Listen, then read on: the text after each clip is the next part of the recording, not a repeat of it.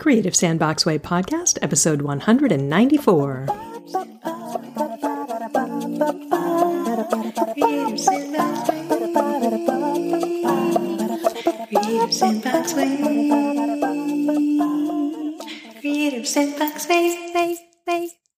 Hello, I am Melissa Dinwiddie, and I believe that life is too short not to express the innate creativity inside of you.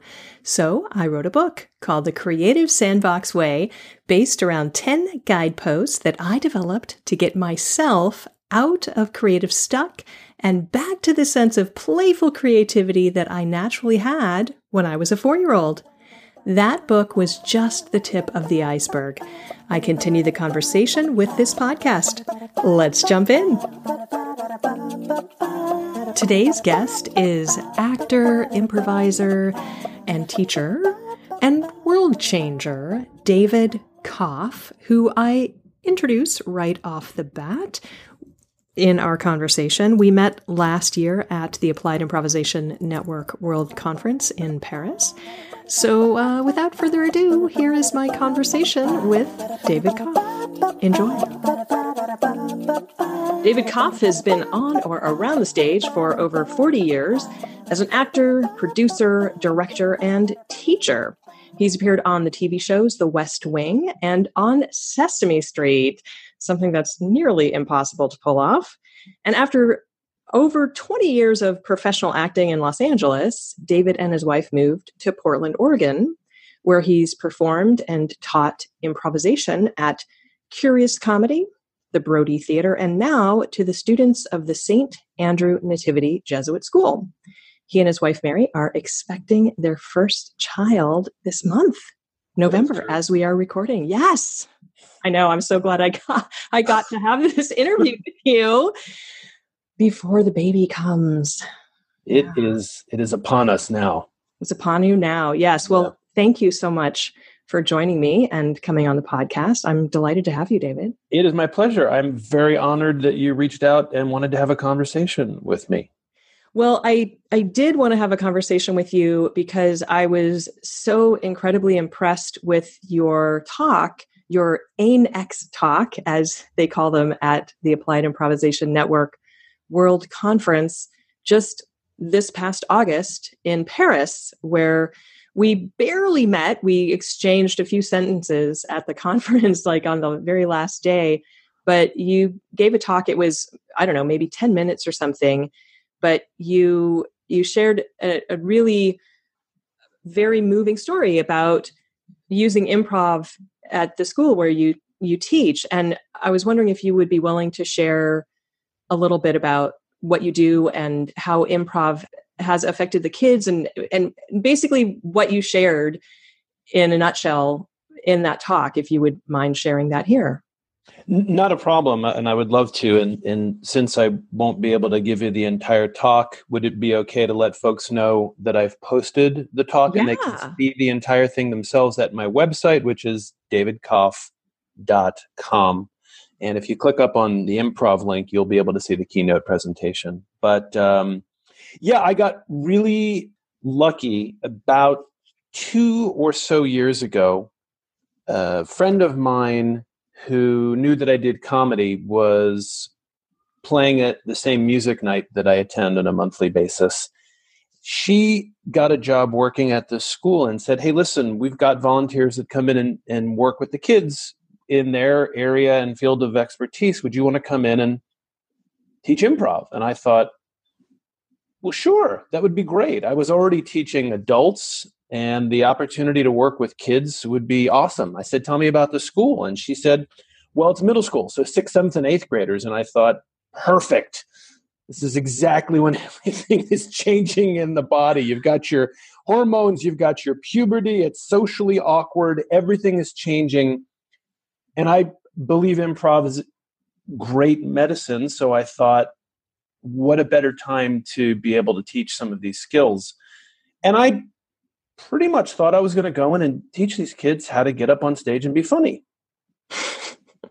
So I go to class, and I should mention this is in Northeast Portland, and it's a Jesuit school, so it's completely free for all 3 years. They've got 70 students, and it primarily serves the communities of color. So most of my students are Latin, and I'd say like a third are Black or African immigrants, literally families that have moved to United States from Ethiopia, Somalia, Eritrea, and then a lot of Latin Americans as well. So the school serves the community that needs it most. So here I come in as a white man teaching students who don't look like me. And in improv, you're normally having to give suggestions for scenes if you are a teacher. Here's the scenario, and then we're going to improvise around it. And I found pretty quickly that I was running out of things to say that I thought the kids would sort of culturally understand or be familiar with. I didn't want to talk from my perspective. I wanted to talk from their perspective. And so one day I just said, okay, you tell me, what is this scene about? What's something that's going on in your neighborhood or family or school or community that you want this scene to be about? And these other kinds of suggestions started being offered. Carjacking, being held up at gunpoint, racism, police brutality. And one girl said domestic violence because she was recently living in a home where she got to see and experience that. And so the notion of, well, I'm going to teach these kids how to get on stage and be funny completely shifted. And I realized that what we really needed was an opportunity for these kids to be able to talk about these very difficult issues, but in a way that created opportunity, agreement, listening. And suddenly it became applied improv.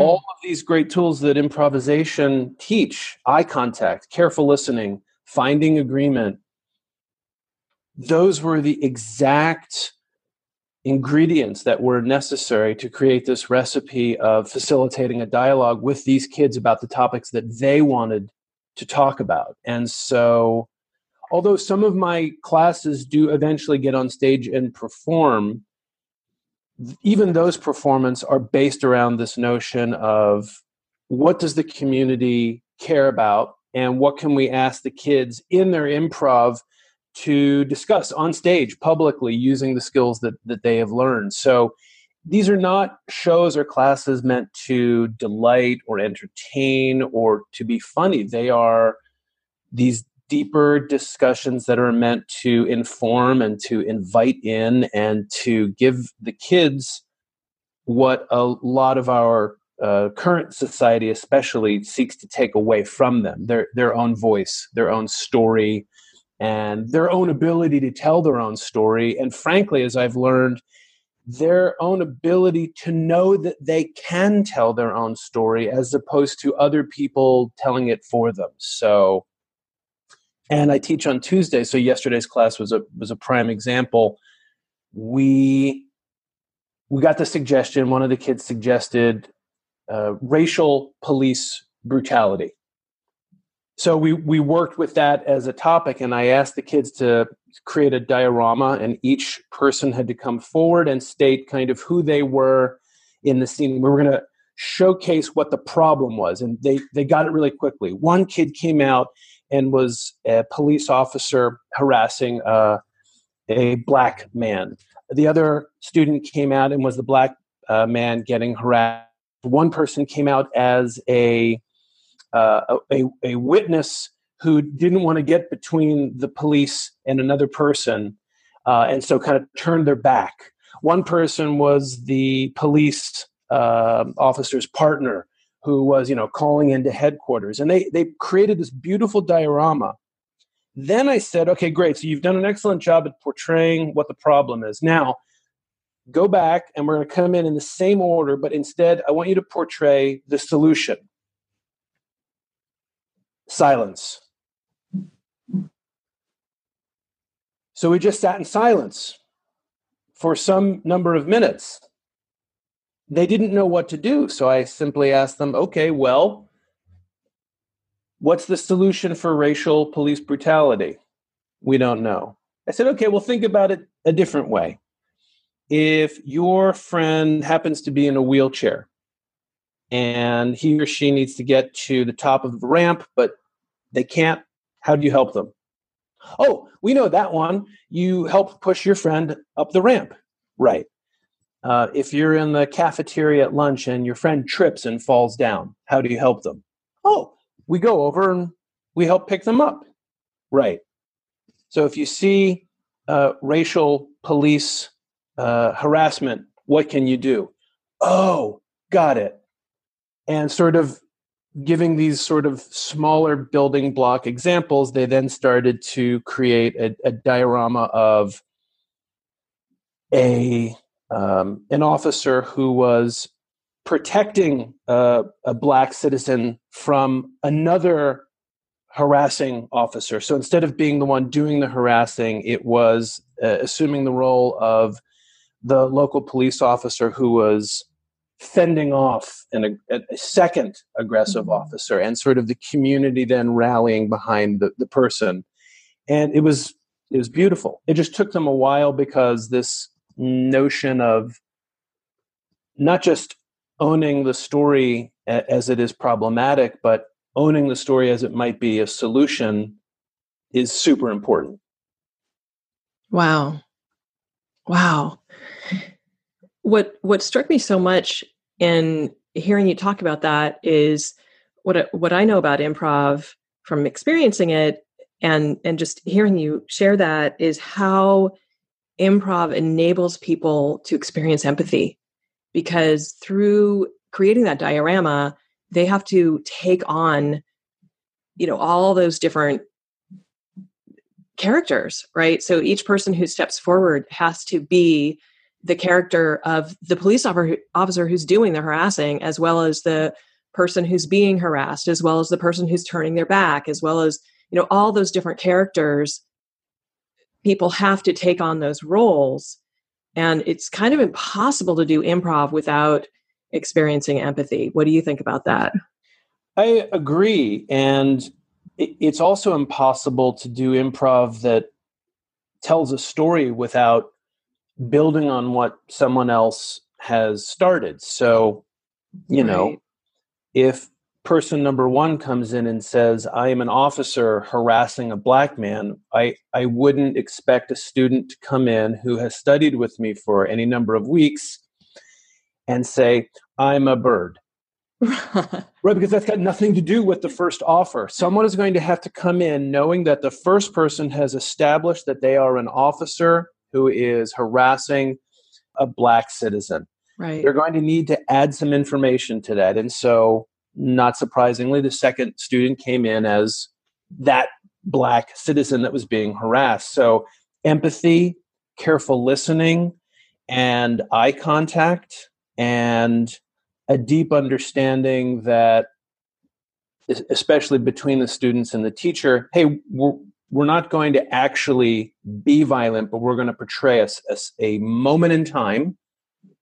So we're not actually going to physically strike or hurt one another, but we're going to create what that looks like. And we can do it safely and we can do it together, and then talk about it afterwards if you want to. And so it's not just empathy with the characters. I think it's also, it teaches them empathy with one another as humans having to do this very scary exercise in a class with, again, and it's not like it's a bad thing, but I'm an outsider in their community. Most of the teachers and administrators at the school don't look like me.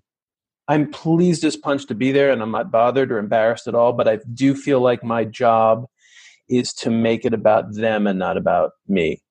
And most of the time I succeed. Sometimes I fail because I'm still a silly human and I make mistakes, but I've kind of gone far afield of your question about empathy, but it does all tie together for me. Yeah. Well, You spoke earlier about the power of giving voice to their stories. And I think that is so powerful, just acknowledging that these things are happening in their lives and that they have a place to bring that and, to process that in a really powerful way. where it's not sort of shoved under the rug. It's not, there's no,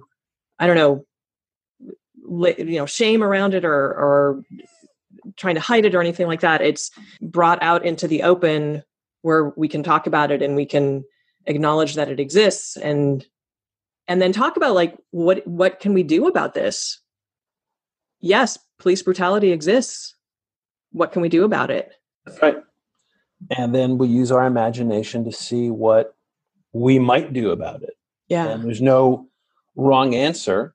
There is only what are the rules that you've learned around how we improvise. So we pay very careful attention by listening. We always make eye contact. If someone starts a story, we add one piece of information to the existing story. So these sort of core skills that they're taught in the first half of our 10-week series, which I've created for them, they then get to apply those skills to this much deeper emotional, social, political world that is going on about them. And by that time, they're starting to pick up the language from playing all of the games. And it's really powerful to watch. And I have to be careful because I never know when a student makes a suggestion that they have themselves personally had to deal with, or if they know somebody else who has dealt with, or if it's just something they've seen on the news. So I have to maintain almost like a therapist, like just a really open, accepting, okay, domestic violence. Great. Let's work with that. And instead of expressing any surprise or shock, criticism, judgment, I simply say, okay, that's what you want to talk about. We will talk about it. And I just create some safe parameters and then off we go. Then after class, if I'm concerned that maybe the student has themselves experienced this, I'll have a private chat with them. And if necessary, check in with the school counselor just to make sure everybody's healthy and dealing with it the best they can. Wow. You had no idea what you were stepping into, did you? No, but I mean, it's so great. It's so great because it's real. It's so great because it's real. It's absolutely real. And I'm getting to, I believe, give people training to help embrace and tell their stories. Yeah. I'm curious, had you ever done applied improv before, or had you always had your teaching experience been, or your teaching / facilitation experience been teaching like performance improv? Yeah, great question. And it was all performance improv. Oh wow! And when I got to the school, I thought it would be the same with the kids, and it very clearly wasn't. And I was fortunate enough to see that in the moment and then give them what they needed versus what I thought I wanted to teach them. Which is an improv skill. Right. How do you seamlessly shift on the fly? So, I mean, I honestly, and we talked about this, not you and I, but as a conference, there was some talk about this summer, right? This notion of, well, you wouldn't want someone being a facilitator who's not really experienced at being a facilitator. And I heard a lot of people kind of whooping and hollering in support of that. And I get it. And I think trained professionals sort of are the ones who achieve the pinnacle of that career, whatever that career is. But I wouldn't want someone who is only a facilitator and not themselves an improviser teaching applied improv. And by the way, I'm not saying I'm an expert. I'm not.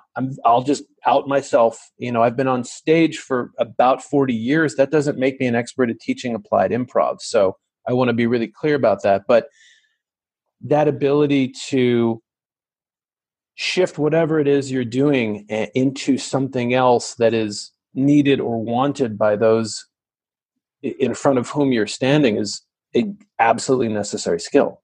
Yeah. Well, it what I'm thinking as I sit here is that you really, it's just, I don't know what the right word is, whether it's meta or what, but you were the perfect person you were the right person at the right time for this particular task, because you had all this training in improv, because not everybody would have been able to shift to give the kids what they needed in that moment. And what they needed in that moment was somebody who could shift and give them what they needed. Yeah.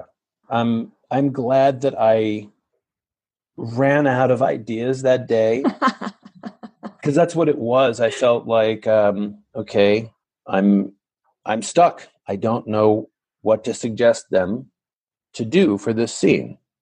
All right, I'll just kick it to them. And then, oh, right. This isn't about me and my suggestions at all. It's about them and their suggestions and what they want to talk about. Yeah. And so when you realize that things were shifting and, oh, wow, this is really becoming applied improv, not a class teaching these kids how to be funny on stage. Were you already aware of applied improv, that whole sort of world existed? I knew that there were people who took improv to different corporations. I knew that there were people who did trainings using improv. I never thought of that as applied improv. I just thought of that as longtime improvisers bringing fun, short-form improv games to companies so that they could all have some fun together and help create a little bit of communication and teamwork, which are, two of the things that improv is great at teaching, whether you are a performer or not. And then about a year and a half ago, not long after I started teaching, I had friends tell me about Applied Improv Network. Like, wait, there's a whole network of people that do this? Yeah. Oh, and the president lives in Portland. The new president lives in Portland, and maybe you'll meet her one day. And I ended up meeting her and inviting her to perform on stage at a show that I do from time to time. And we got to cross-pollinate. But no, I didn't know anything about the organization, and I was absolutely stunned that I was invited to speak, because I mentioned earlier, I'm a novice at this. I'm not a novice at performing. I'm not a novice at understanding how improv can help humans, and I am not really worried when I step in front of the kids and teach them, because I've been in or around the theater for decades. But to go to Paris this summer and to meet people who have made careers out of this, they make their livelihood going around bringing improv to companies, to nonprofits, to adults, to kids, to military, veterans. I mean, I was blown away. And because I've had this bizarre dual-track career in the arts and in technology, I came away this summer thinking, oh, this might actually be a career. That not only I might be able to help support my growing family by doing, but something that I'll never go to bed thinking, what a crappy day. What a shitty life. I don't want to get up and do this tomorrow. And that's how it was working in technology at some of these large companies that I worked at. Mm. Monday mornings were the worst. Mm. And there's not a day that I come home from my class with these kids that I think, oh boy, that was awful. Some days are hard because I'm dealing with middle schoolers, and anyone who's ever spent time teaching middle schoolers knows exactly why I'm laughing right now. The egos and mood swings and hormones, and they're doing incredible stuff despite that. So it's a joy. And the notion of there's an entire support network of people who have been doing this particular thing that I can learn from and take workshops with and ask advice from or go on a podcast to meet. That to me is a miracle. If you'd asked me a year and a half ago, hey, do you think this is all going to happen in 18 months? I would have said, you're crazy. Wow. So that's really cool. I didn't realize that the Applied Improvisation Network was so new to you. Yeah. Wow. And as a result of the school that I'm working at, on the other end of town, and then sort of economically on the other side of the tracks, if you will, the most expensive, most prestigious private school in Portland is now bringing me in to teach their middle schoolers. Wow. And a school in Spokane brought me there. And now I'm starting to get interest from corporate clients and just booked a corporate client for the first time. So fantastic. I don't know what's happening. Wow. And do you still have the tech job as well? No. I was working at Nike for 2.5 years. And after 2.5 years, my contract was up, and I was also very much up, and I left. I now write about technology. I do some private consulting, but mostly I'm just putting a ton of time into teaching, getting my curriculum polished and fixed, and meeting and talking and networking with people who think they might want to incorporate some curriculum like this in their school, and raising money and applying for grants to help train others to do what I do. Oh, that's fantastic. So you're really turning that into your main gig. Trying to. Great. Yeah. It's at the very beginning, but it's begun. Oh, good for you. Well, I can imagine that combined with some corporate stuff to fund that, to help fund that, that could be a nice business for you. I hope it will be, because the more I talk to people who do this line of work, yourself included, I'm not really meeting a lot of unhappy or unfulfilled people. I'm meeting the conference kind of speaks for itself. Everyone was delightful, fun, open, kind, happy, vulnerable, willing to share, give advice, ask for advice. Clearly these people are onto something. Yeah, it's true. The Applied Improvisation Network. Well, I only went to the conference. My first conference was the previous year, 2017. Oh, so this is only your second time. Mm-hmm. Yeah. So we both know Yael Shai, who has been to every single conference, of which there have been, I don't know, 15 or however many. I don't know how many there have been. That sounds about right. Yeah. And so I've known Yael for 5 or 6 years. And so I've heard about the conferences for a while. I perform with Yael. We're in a group together. But it took until Irvine to finally get to one of the conferences. Mm-hmm. But my experience was like you. It's improvisers, and in particular, applied improvisers are just so generous and open and willing to be vulnerable, and just the environment, the vibe was so amazing. It's like, I just want to soak in this. Yeah.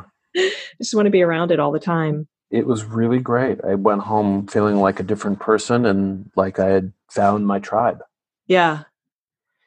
Yeah. I think there's something about improv. Kat Coppett calls, I interviewed her a while back after the first conference, and she calls it improv, the gym for life. Oh yeah. And there's something, yeah. And there's something about, like I said, improv, you can't do improv without empathy and listening, like you said, and of course the eye contact, and it changes people. Yep. In a really positive way. And I think teaching it, and you're more of a facilitator than a teacher, correct? Yeah, that's correct. I haven't yet taught improv as a As a class, that's right. Yeah. I think that there, I don't ask because I really think there's much of a difference. I think there's another, after performing for as long as I have on stage, the stepping off of the stage and then teaching and coaching people who both wanted to get on stage and in the case with my younger students now, helping to teach them what I'm just calling life skills, also deepened this other part of me. It made me even more vulnerable, both as a performer and as a human, because now, it's not like I didn't do this before, but now if I'm in a performance, I very rarely feel the need to have to be funny. Mm. Oh, here's the perfect funny thing to say. And of course, you know, as far as improv performance, you don't really hear the phrase improv without the word comedy following. Mm-hmm. But an improvised drama, oh, that's really thrilling and mm-hmm. spine-tingling and kind of gets me on the edge of my seat, because now someone is willing to talk about stuff that's real. Yeah. And so I now have a small coterie of performers here in Portland that I get to play with. We're still able to be funny, but the shows themselves aren't comedies. Their right. comedy comes out of these very real moments. So yeah, my teaching and my facilitating with these kids has ended up making me a better human and performer. Wow. That's so cool. And actually that's my favorite kind of improv. Most of my training has been with BATS in San Francisco. Yeah. And they teach that way, that the funny comes out of being real and the comedy just emerges from, mm-hmm. you know, it just emerges rather than trying to be funny and trying to come up with something clever. The comedy just can't help but emerge from situations that happen on stage, and improvised dramas or whatever. Those are really my favorite. Those real moments that just somehow go sideways. And are you still performing or working or studying at BATS? Yeah, I'm not in a class right now, but I have groups that I perform with periodically. Yeah. Well, one of my Portland friends now kind of, I think, has taken up a permanent job there, Tracy Burns. She's a really good facilitator and a really good teacher and a very warm human. So if you have not had the chance to meet her or take a workshop from her or get on stage with her, do it. Oh, great. Thanks for the recommendation. She's awesome. So how did you get into theater and improv in the first place? Oh God. I'm a lifer. You know, I started performing on stage when I was 6.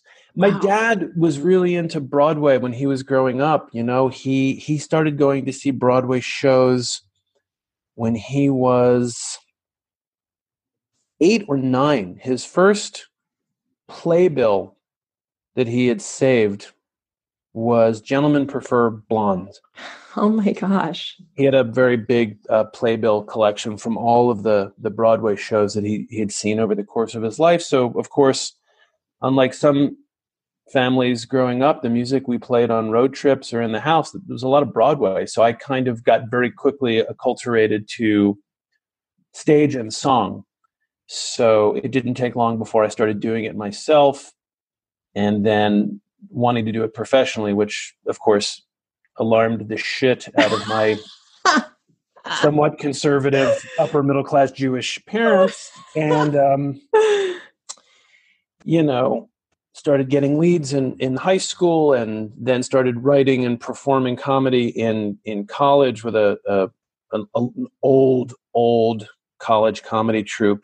But a lot of the stuff that delighted me most, because all of this stuff was scripted, was, especially in rehearsal, intentionally going off script, much to the chagrin of whoever was directing in high school, and much to the delight of the other actors I was on stage with. And in college, much to the delight of everybody on stage and off, we started using improv. Before I really knew that it was called improv, we started using this kind of goofing around mechanism to improve the stuff we had written.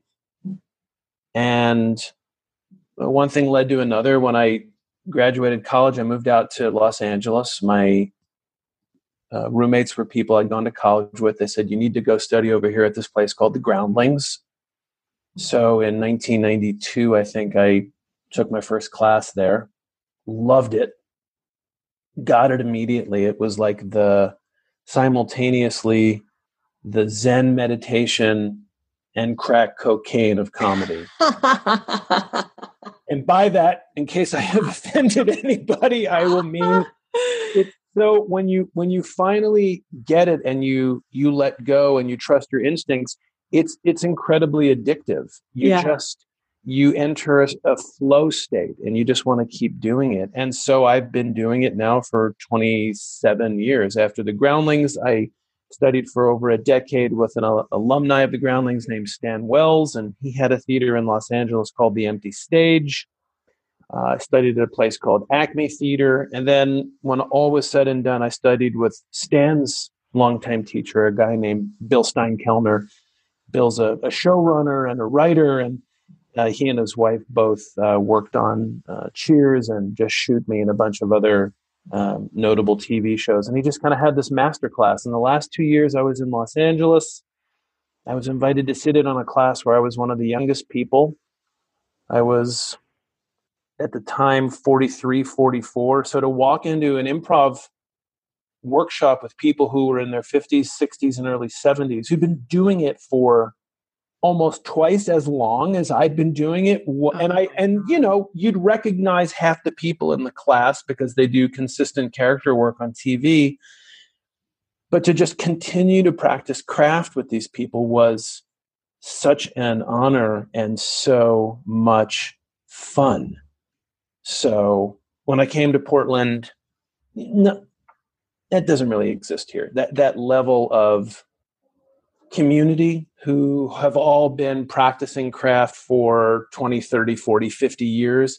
There are a few people here in town who have been improvising for at least 20 years. And those are the people I like to work with because it's just so easy. Yeah. But yeah, that's kind of how it all started and evolved for me. Wow. That's so cool. What about you? Did you start when you were young? Did you find it later in life? Were you like a moody teenager who decided, screw it, I'm going to do theater. Fuck all y'all. No, I came to it much, much later. I've only been doing improv since 2013. Oh, goodness. You're a newbie. I'm a newbie. Yep. Yeah. I did a couple of workshops that were sort of writing / improv with Ann Randolph, and she calls them write your life or something like that. And then I started taking classes with BATS in 2013. And I knew at the time that I had this idea that I wanted to somehow get into bringing creativity and play into corporate somehow, but it was sort of this vague, hazy notion of how that might work. So I had this sort of dual idea of, I knew I'd been wanting to do improv for years, but I'd never figured out how to make that happen. I thought it was far away in San Francisco, and then I also knew I knew that it was a kind of a tool for my toolkit. Took my first class at BATS and was instantly hooked.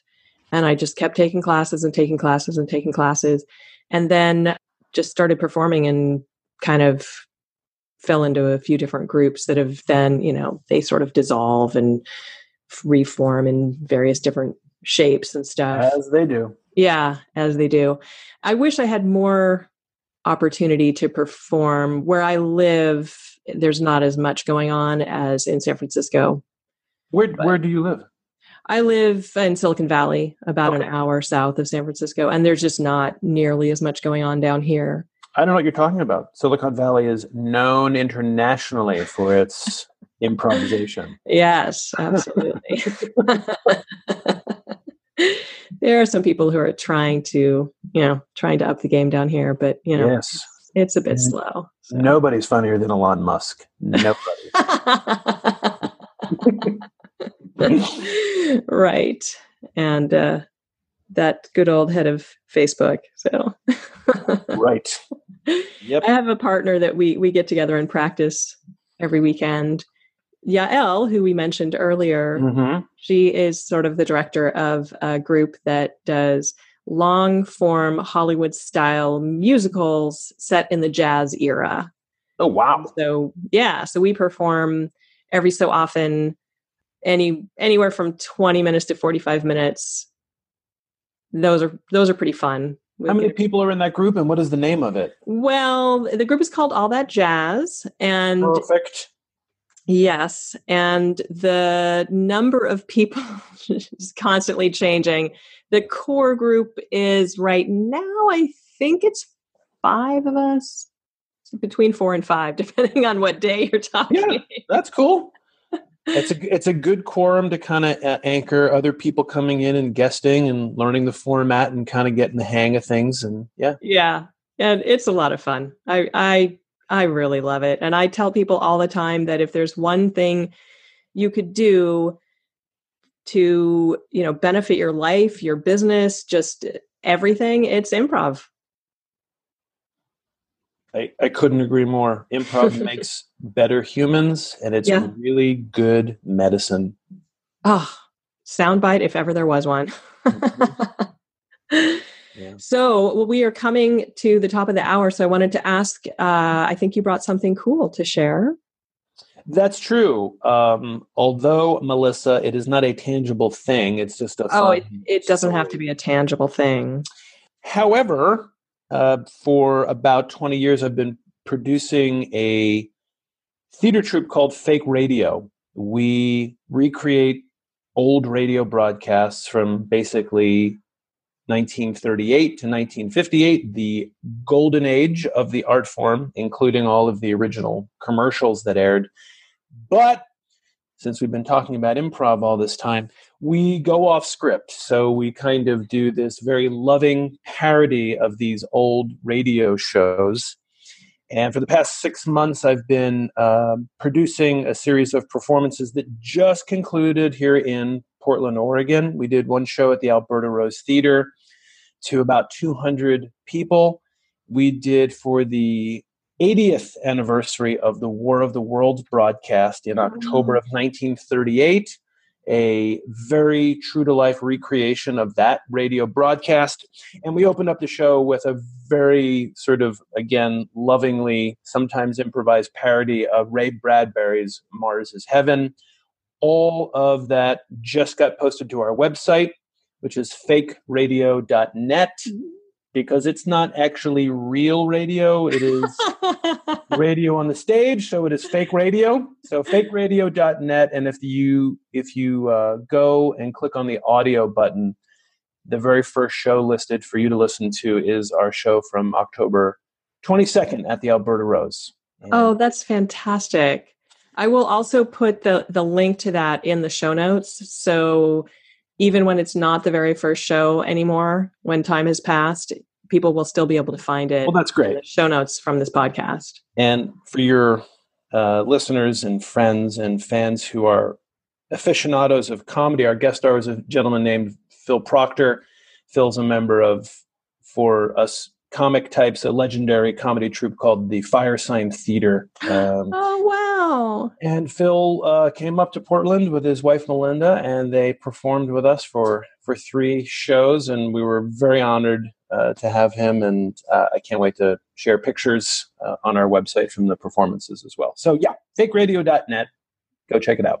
That is definitely something cool. I am super excited to check that out. By the way, I love that golden age of radio. When I was in 7th grade, my English social studies teacher, whatever he was, Mr. Siders, would bring in tapes of stories from the radio. I mean, they were like from that era, and Oh my God, it just like it did. Those are like tattooed on my brain. I absolutely love them. And I'm constantly looking for podcasts and things that are like that. So I may be a fangirl of fakerradio.net. Oh, perfect. Well, you'll get a kick out of some of the people I've been able to get up on stage with us. It's been an amazing thing to be able to perform with some of my comedy and acting heroes. Oh my God, that just sounds so incredibly cool. Next time I'm in Portland, I am so looking you up. You got it. So cool. Well, my something cool this week is an Instagram account that I recently discovered called Drawings of Dogs.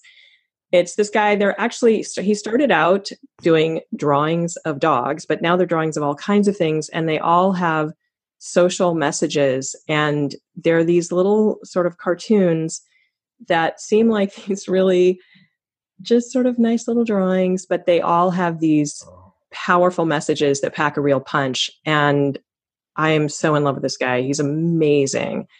And every drawing has the Instagram comment area has a description, and he's socially right in line with me. And at the end, there's always a description of the drawing for people who might be visually impaired or whatever. I'm so in love with this Instagram account. I'm looking at it right now. It's really, really cool, and obviously very popular with almost 60,000 followers. Oh, he's got a huge, huge following. I don't know how I never heard of him before. He's British, I think, and it's just phenomenal. He's fantastic. I'm going to click and follow right now. Good call. Yeah, there we go. I got him a new follower already. Boom. So I will include a link to that in the show notes. Drawings of Dogs on Instagram. Check him out. He is awesome. So that's my something cool this week. So David Koff, where can people find you aside from fakeradio.net? Well, they can certainly find me on my website, davidkoff.com. All of the performances that I am in are listed on my website. All of the information about the curriculum that I teach to the students, pictures of me at all the workshops where I am teaching. Anything you want to know is there, along with a way to get in touch with me. And that's koff.com. Yes. Correct. Awesome. Well, David, it's been such a delight to get to chat with you about improv and your story. I really appreciate you taking the time to come on the podcast and talk with me. I am thrilled and honored. I'm glad I got a chance to coax a little bit of information out about you as well. Now that I know you're also someone who's committed to performing improv, I have even more respect and love for you. Ah, thank you. Thanks so much. Well, let's keep in touch, and thanks again. My pleasure. Talk soon. Talk soon. That's it. That's a wrap. I hope you enjoyed my conversation with David Koff. Let me know if you resonated, and connect with me over on LinkedIn or Instagram. And to dive deeper and meet other creative, open-hearted, like-minded women from all over the world at every stage of the creative journey, join me in the Creative Sandbox community. Support, encourage, and learn from each other. Find inspiration every day in our online forum, which is not on Facebook, the distracty Facebook, but on a private, mobile-friendly network. And your membership includes my flagship 7-day e-course, Creative Sandbox 101, which is the course that inspired my book, The Creative Sandbox Way. And as a member, you'll get to participate in the live studio audience whenever I have podcast interviews like this one.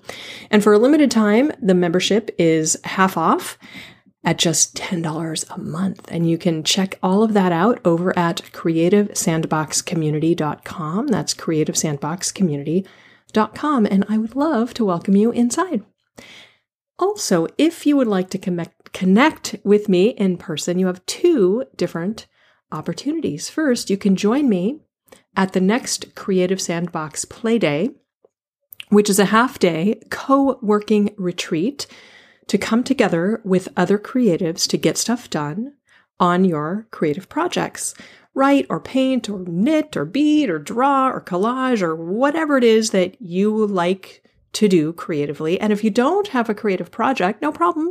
Just come and play with my art supplies, because I always bring a bunch of art supplies with me. The next Creative Sandbox Play Day takes place in Palo Alto, California. Sorry if you're far away from that part of the world and it's, you know, a bit of a commute. It's on Sunday, April 21st from 9:45 a.m. to 2:30 p.m. and it's just $25. So, yeah, it's really not that expensive.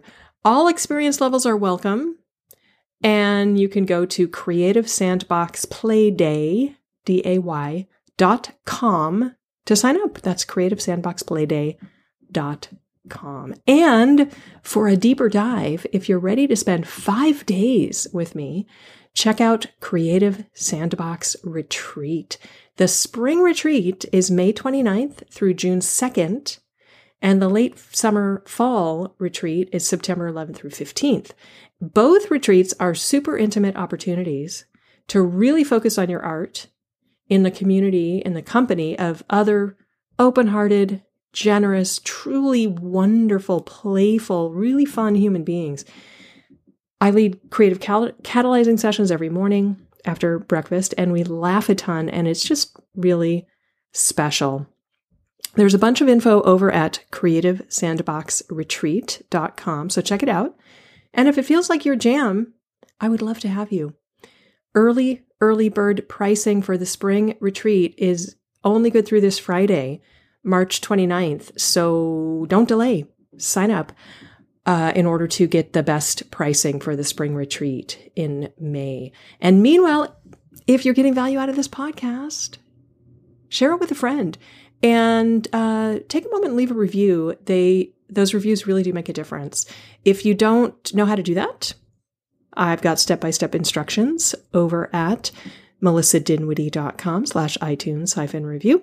And as always, if you email me and let me know that you left a review and how the podcast has made a difference in your own life, that's how you can apply to be considered for the Listener Spotlight, which is how you can be featured on the podcast, just like David Koff was. We'll have a really fun, really relaxed conversation, and you can be on the podcast. And yeah, that's it. Until next time, thanks again for joining me, and go get creating.